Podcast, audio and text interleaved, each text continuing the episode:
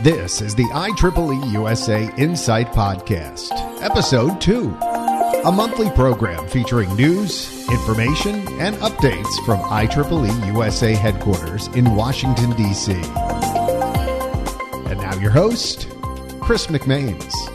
Thank you, John. And hello to our listeners out there. I hope you enjoyed the Memorial Day weekend. Now let's get started with some IEEE USA news.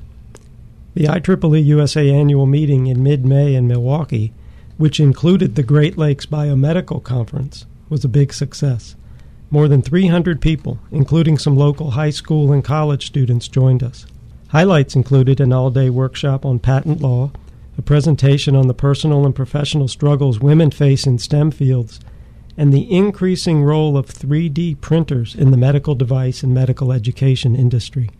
IEEE USA Young Professionals hosted one of the more popular sessions. Disrupting the Future of Technology featured six millennials discussing how new apps and new technologies are changing the way we live and work and helping to shape our future. IEEE USA will host a Student and Young Professionals National Conference in New Orleans in July 2016.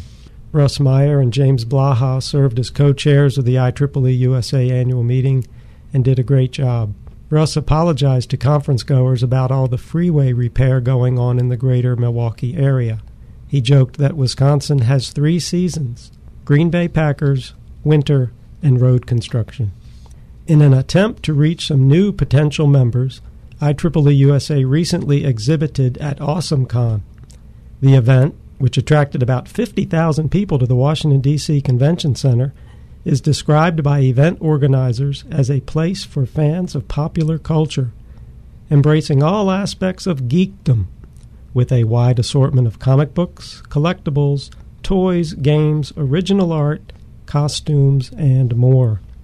IEEE USA was happy to reach video gamers and let them know how much IEEE does to advance computer based gaming. Time now for Georgia Stelluto with the IEEE USA Conference Calendar. The cherry trees are blossoming here in the nation's capital, and it's time for your May IEEE USA Conference Update. On the 14th through 19th of June, attend the IEEE Photovoltaic Specialists Conference, IEEE PVSC 42, at the Hyatt Regency in New Orleans, Louisiana. PVSC 42's scope ranges from photovoltaic discovery to deployment. The vision is to educate and grow our community to hasten the widespread availability of solar electricity to the benefit of all. The mission for this year's conference is to provide an interactive forum for researchers, students, scientists, engineers, and technology and business leaders from industry, academia, and government in an environment conducive to strengthening collaborations and sharing knowledge across the field of photovoltaics. And on the 26th through 30th of July, the IEEE Power and Energy Society General Meeting, PESGM 2015, will take place at the Sheraton Denver Downtown Hotel in Denver, Colorado. The theme for this year's annual meeting is Powering Up the Next Generation. Full day and half day tutorials will include smart distribution systems, energy forecasting in the smart grid era, renewable energy systems modeling and dynamic performance, smart substations, and more. On the 30th of July through the 1st of August, it's the IEEE Conference of Technologies for Sustainability, SUSTech, at Weber State University in Ogden, Utah. The goal of SUSTech is to explore the development and application of science, engineering, and technology to promote sustainability in agriculture, alternative energy, energy efficiency, transportation, smart grid, sustainability, and societal implications and the quality of life and from the 8th through the 11th of October, attend the 2015 IEEE Global Humanitarian Conference at the Doubletree Hotel in Seattle, Washington. This cross disciplinary annual conference brings together communities and individuals in engineering, science, technology, industry, academia, government agencies, NGOs, charities, and funders interested in applying technology to develop effective solutions for the challenges facing the world's underserved. Other upcoming conferences of note are the World Maker Faire in Queens, New York on the 26th through 27th of September, the 2015 International Conference on Connected Vehicles and Expo ICCVE in China on the 19th through the 23rd of October, the IEEE NUNEB DC Utility Power Conference and Exhibition exhibition on the 26th through 28th of October in Pennsylvania, and the IEEE Signal Processing in Medicine and Biology Symposium, SPMB, on the 12th of December in Philadelphia. For more information on upcoming conferences, go to the IEEE USA homepage at www.ieeeusa.org and click on Conferences. Hope you can attend some of these exciting conferences and events. Remember, connecting with your peers is one of your most valuable professional tools. Don't miss these great opportunities. I'm Georgia Stelluto for IEEE USA. In the IEEE USA Insight Spotlight, we'll bring you close up to a newsmaker or public figure with a quick one on one interview. This month, Chris talks with Russ Harrison IEEE USA's Government Relations Director about legislation affecting U.S. engineers and technology professionals. I'm here with Russ Harrison, IEEE USA Government Relations Director. Russ, welcome to the studio. Thank you. I was reading recently somebody said now that Memorial Day is over, the 2016 presidential election cycle will really kick into full swing. Is it a little bit too early to start talking about that? Well, it's it's never too early to start talking about it. I think the Bloomberg news, I believe, uh, was the where the story was found. It was a bit of an exaggeration. Um, you know, clearly, a, a, number of candidates have declared for the presidency. Clearly, uh, people are running. They're they're up in New Hampshire. They're in, they're in Iowa, South Carolina. Um, but on the other hand, we still have time that Congress can get stuff done. Uh, the the um, Iowa caucus is not until February uh, first couple days of February. The New Hampshire caucus, uh, New Hampshire primary rather, is about a week after that, followed by South Carolina a few days later, uh, and then a few other Nevada and a couple other places in February, and then the, the, the presidential campaign really takes off in March of next year. Uh, so, you know, it, it, Washington's attention is beginning to shift to the election. They're starting to spend more time positioning themselves in Congress rather than trying to govern. But I think we still have a couple months left. Uh, June and July are traditionally big legislative months, uh, and I think they will be this year too. Congress has a number of things they're going to get done, uh, and I, I, suspect they will. And then basically, once they leave for August, then it's going to be presidential election time. Well, Russ, what is going on nowadays? Right, right now, that would be of interest to our members. Well, there's a couple uh, big things that are moving on Capitol Hill, and the one big thing that isn't moving uh, is patent reform. Uh, in January and February, a coalition of legislators from both parties were very confident that they could move uh, patent legislation uh, reasonably quickly uh, in this Congress. Um, IEEE was not excited about that. the bills did an awful lot to weaken patent protections which we thought was very problematic, particularly for small inventors and small companies that don't have armies of lawyers to defend their patents. Uh, and we are very pleased that the bills that a number of powerful people on Capitol Hill thought were going to fly through Congress didn't. Uh, they've in fact been stuck. Um, there was supposed to be a markup last week of the House patent reform bill. Uh, the House passed a similar bill in 2013 um, by a vote of like 380 something to 12 uh, after only a couple weeks debate. Uh, and so far this year, the same bill they can't get it to the floor. They don't have support. And in fact, last year, last week's markup did not happen again, uh, which means they can't mark it up till next week, since at the very earliest, since they're in recess this week.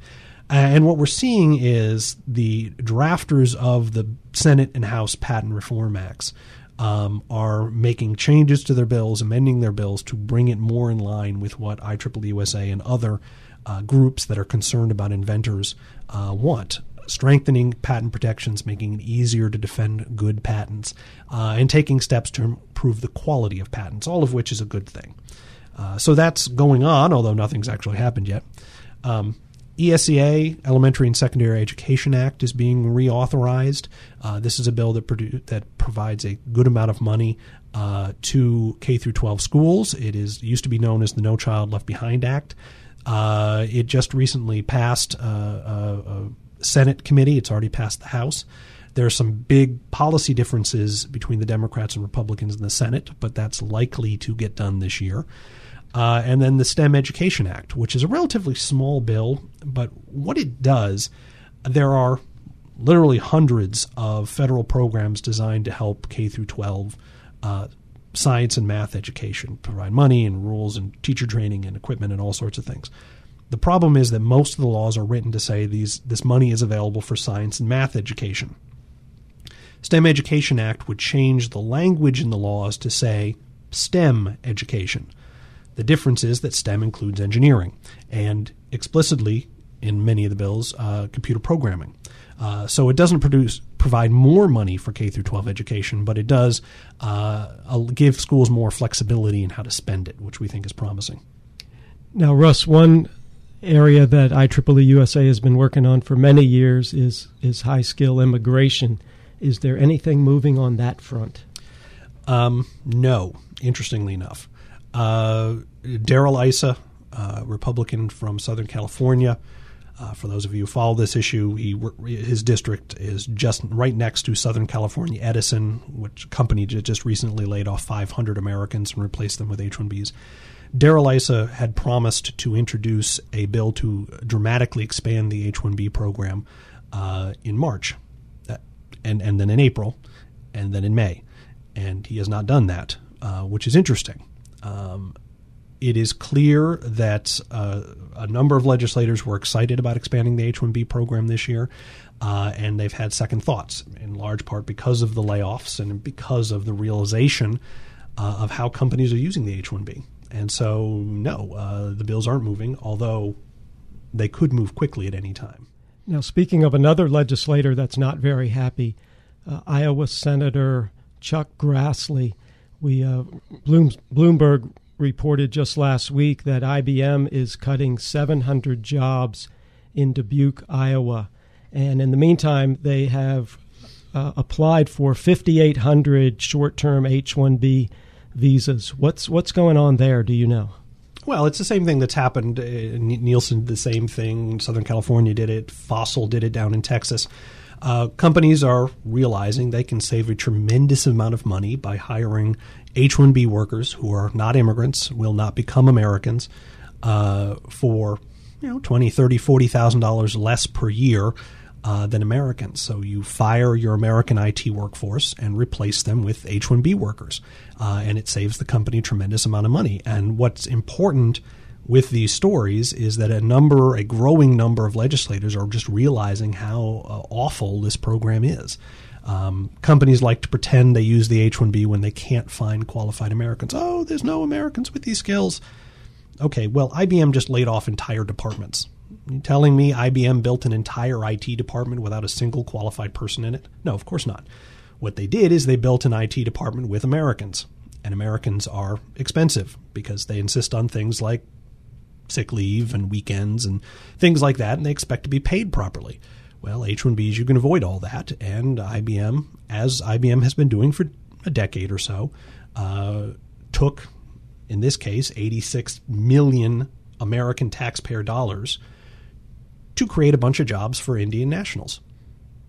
And that's what the H 1B program is. And I'm not surprised there are a number of politicians in Missouri and Iowa that are not happy with that particular investment but they should have known better.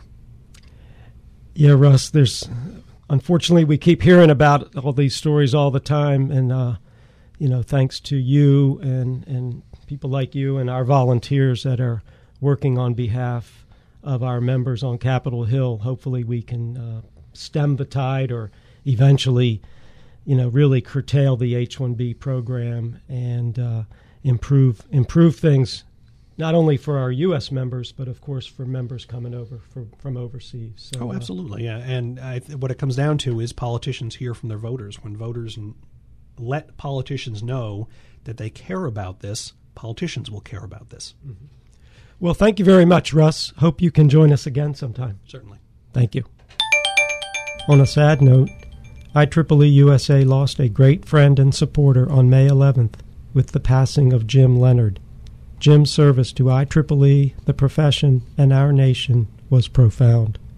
An IEEE fellow and registered professional engineer, Jim retired last year as a senior technical fellow with Boeing Military Aircraft and Missile Systems in St. Charles, Missouri.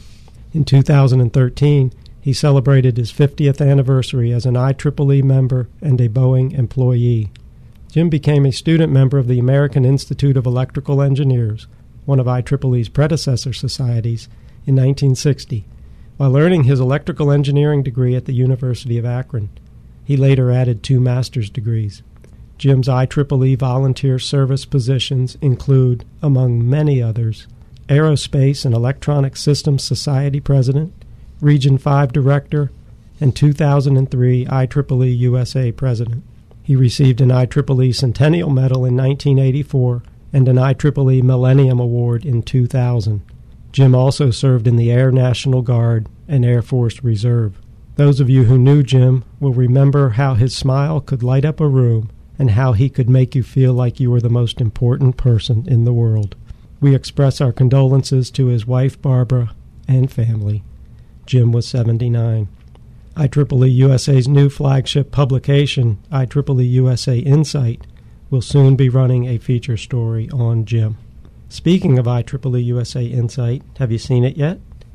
This online magazine is continually refreshed with stories on technology careers, public policy and trends, engineering history, and the importance of skills such as teamwork, effective presentations, and networking.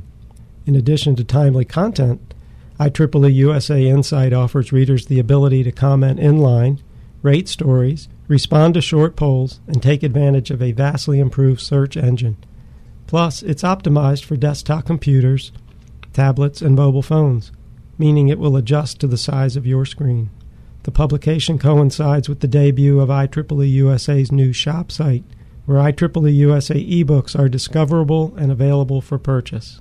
IEEE members will find it easy to use their web accounts to add products to their Explore shopping cart. IEEE USA Insight can be found at insight.ieeeusa.org. IEEE USA's new and enhanced salary service is the first comprehensive solution for analyzing technical professionals' compensation.